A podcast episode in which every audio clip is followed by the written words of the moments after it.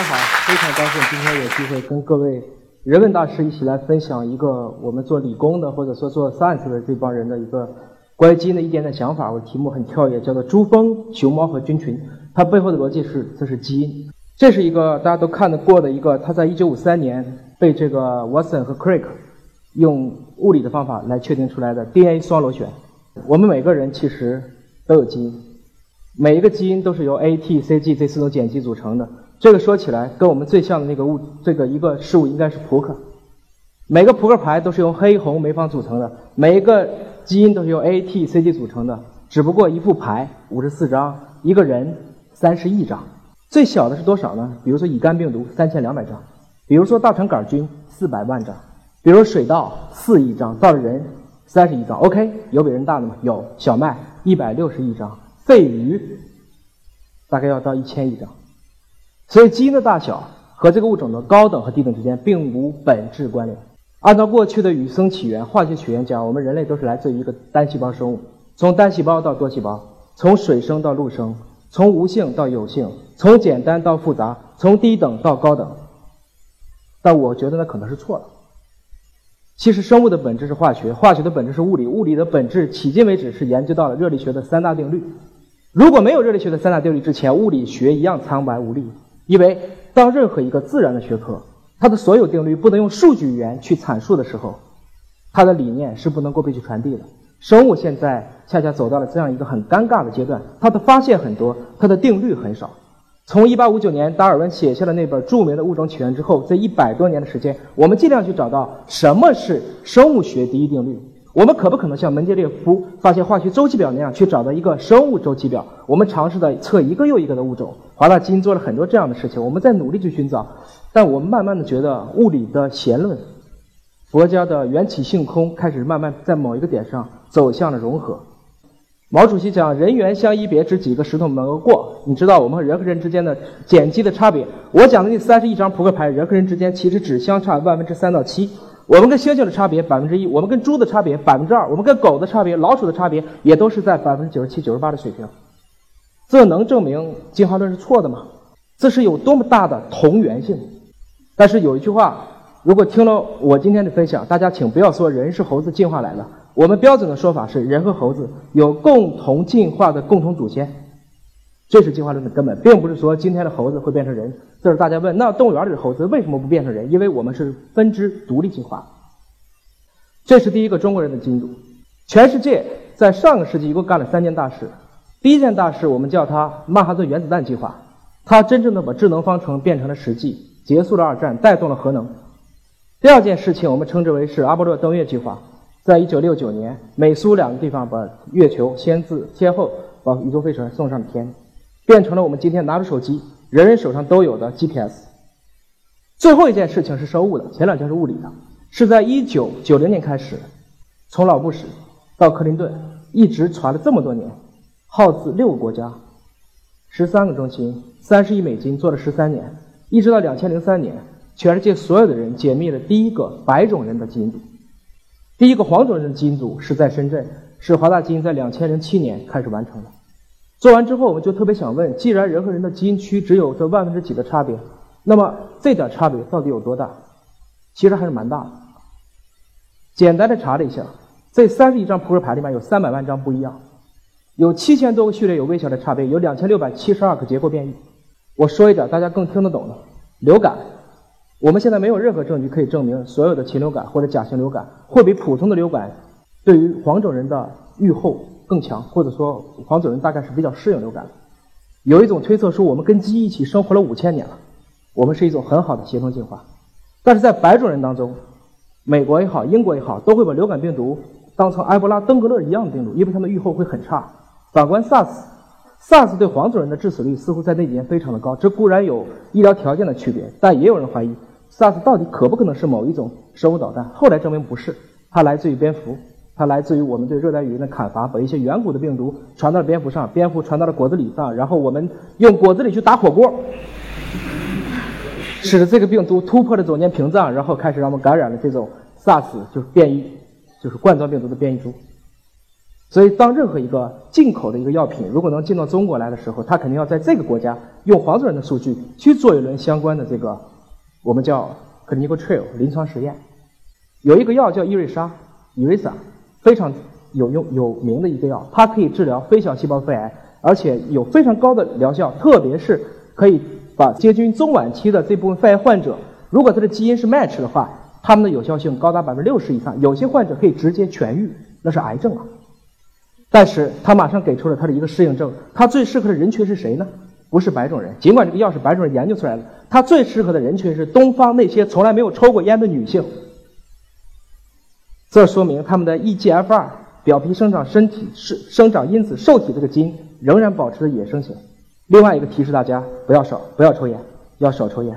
每当你抽一根烟，就会产生二到十五个突变，这个突变一直累积，我们就可能产生第一个癌细胞。所以，为了健康，为了环境，为了 PM 二点五，同志们戒烟吧。这张图是前段时间在优酷上流的一些非常流行的一张图。你以什么样的健康来选择你人生的最后十年？可以是这种非常幸福，也可以是在 ICU 病症里面花很长的时间去死。你知道，死得慢是最痛苦的。我们希望的是活得长而死得快，死得安详。我想说的一个喜剧是我们公就是华大基因的一个员工，他们都是广东的人，他们两个人都是重症地贫的携带者，他们俩有了一个宝宝，这个宝宝我们通过取妈妈的血来判断，这个孩子大概是有四分之一的几率，或者更高会产生重症地贫。那怎么办呢？我们只好再做一遍确证。如果有问题的话，建议还是终止妊娠。当然，这个选择权始终是在妈妈这里，你要不要做这个决定？后来我们做了确证，我们取了流产组织来确证，如果生出来这个孩子的确就是一个重症的地贫。你知道，在广东地区地贫的比例是非常高的，地贫的携带率就高达百分之十。自从我们取消了强制婚检，这几年在部分地区的地贫已经成为社会问题，有百分之七的孩子每年以六万个孩子的速度重症地贫。重症地贫就是说，他的血细胞不能很好的保持自己的完整性，不断的去分裂，然后他生出来就要输血，输到二十几岁，基本上家也没了，家也破了，孩子也没了，这是很悲惨。那大家如果从进化论的角度讲，为什么会有地贫呢？因为当年这个地方闹疟疾，你得了疟疾的，得了，如果你有轻型地贫的人，疟疾是很难在你那里去生长的，所以在疟疾肆虐和地贫致死之间，两害相衡取其轻，我选择得地贫。可是今天已经没有蚊子了，所以你的地贫就变成了一个很不利于在今天这个人群中可以被留下的性状，这是我们不想看的。好在我们现在有了这么好的一个技术，我们把它给终止掉了。这是一个我看来我发生在我身边的一个喜剧。再讲一个悲剧，悲剧那个故事就真的有点唏嘘。这是一个我很好的朋友介绍来的一个老板，他做的非常好。第二天公司就要 IPO 上市了，前一天做一个体检吧，在他的肝门胆管区。那个位置很别扭，肝胆之间前后肋骨，造影的时候看不太清，告诉他可能有一个息肉，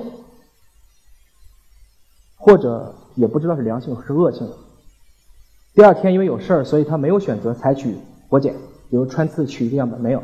说怎么办？那就用一个最保守的治疗，我们用射频，用热去打他一下。从打完之后。这个人经过了很长时间的各种各样的治疗，因为他开始出现了一些类似于恶性肿瘤的症状，他有了化疗、放疗、伽马刀，甚至到最后可以再用砒霜疗法。砒霜是治疗白血病，可能是有些效果的，但在肝肝癌上似乎没有这么治。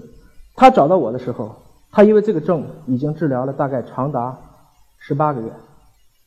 如果您有基本的癌症常识的话，你知道当肝癌发现了实体瘤，它的生存期不会超过六个月。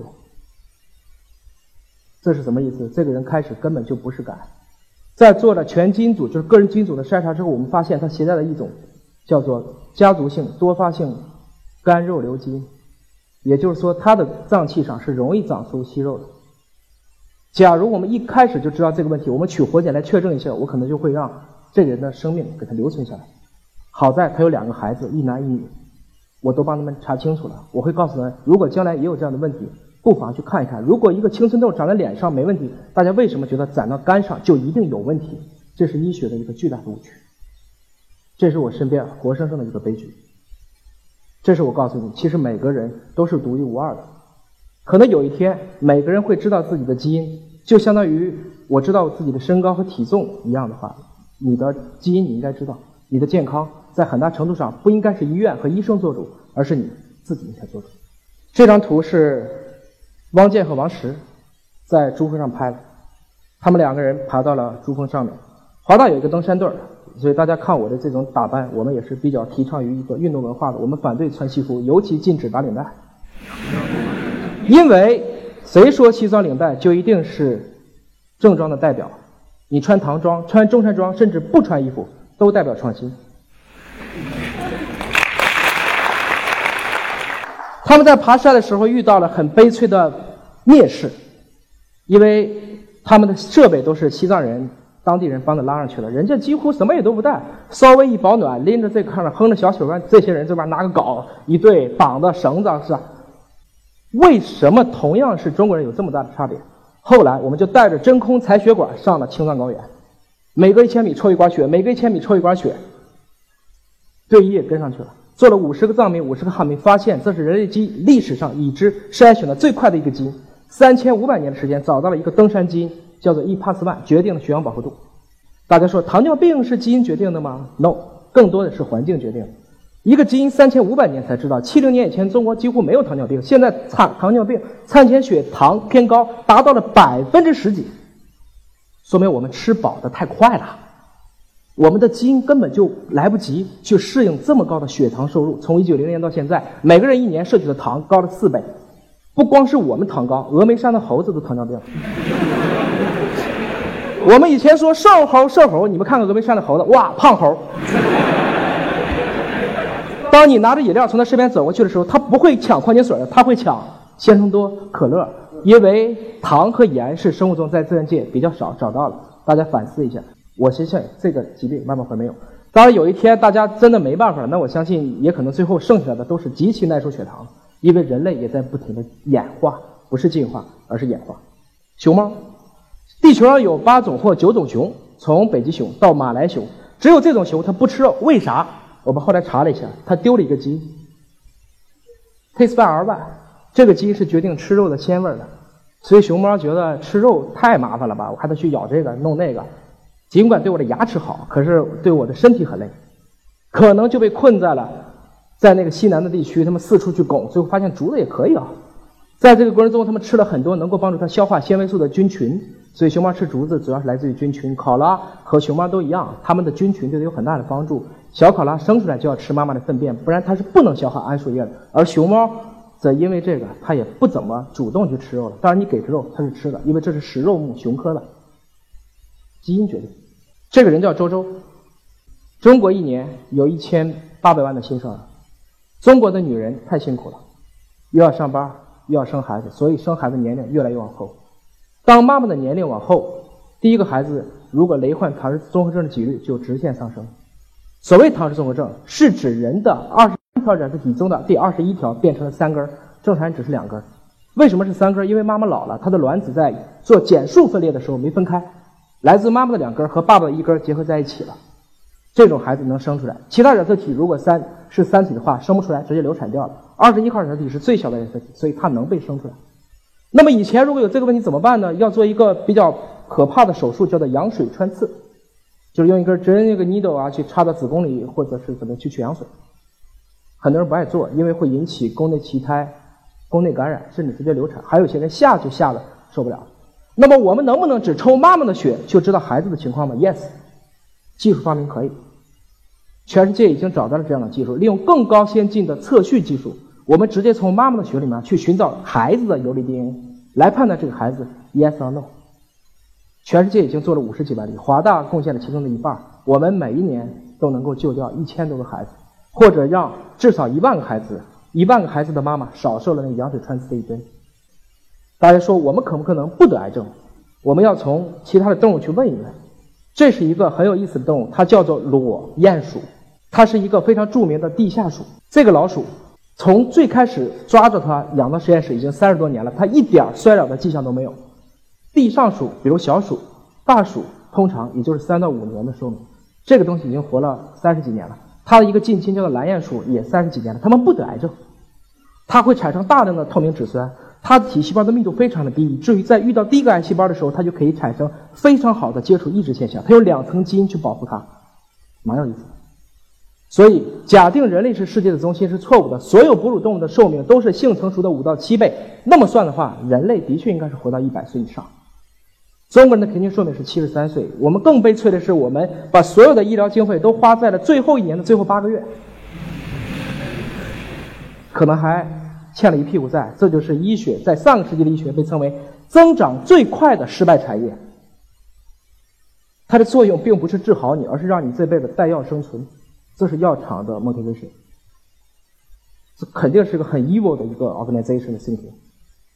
我们需要的是大家能够对自己的健康做主，需要去理解你的基因，需要去明白你所处的环境，学会控制你的心情，得到适合你的营养，保持充足的睡眠和运动，你的状态就一定会很好。我们唯一控制不了的就只有 PM 二点五了。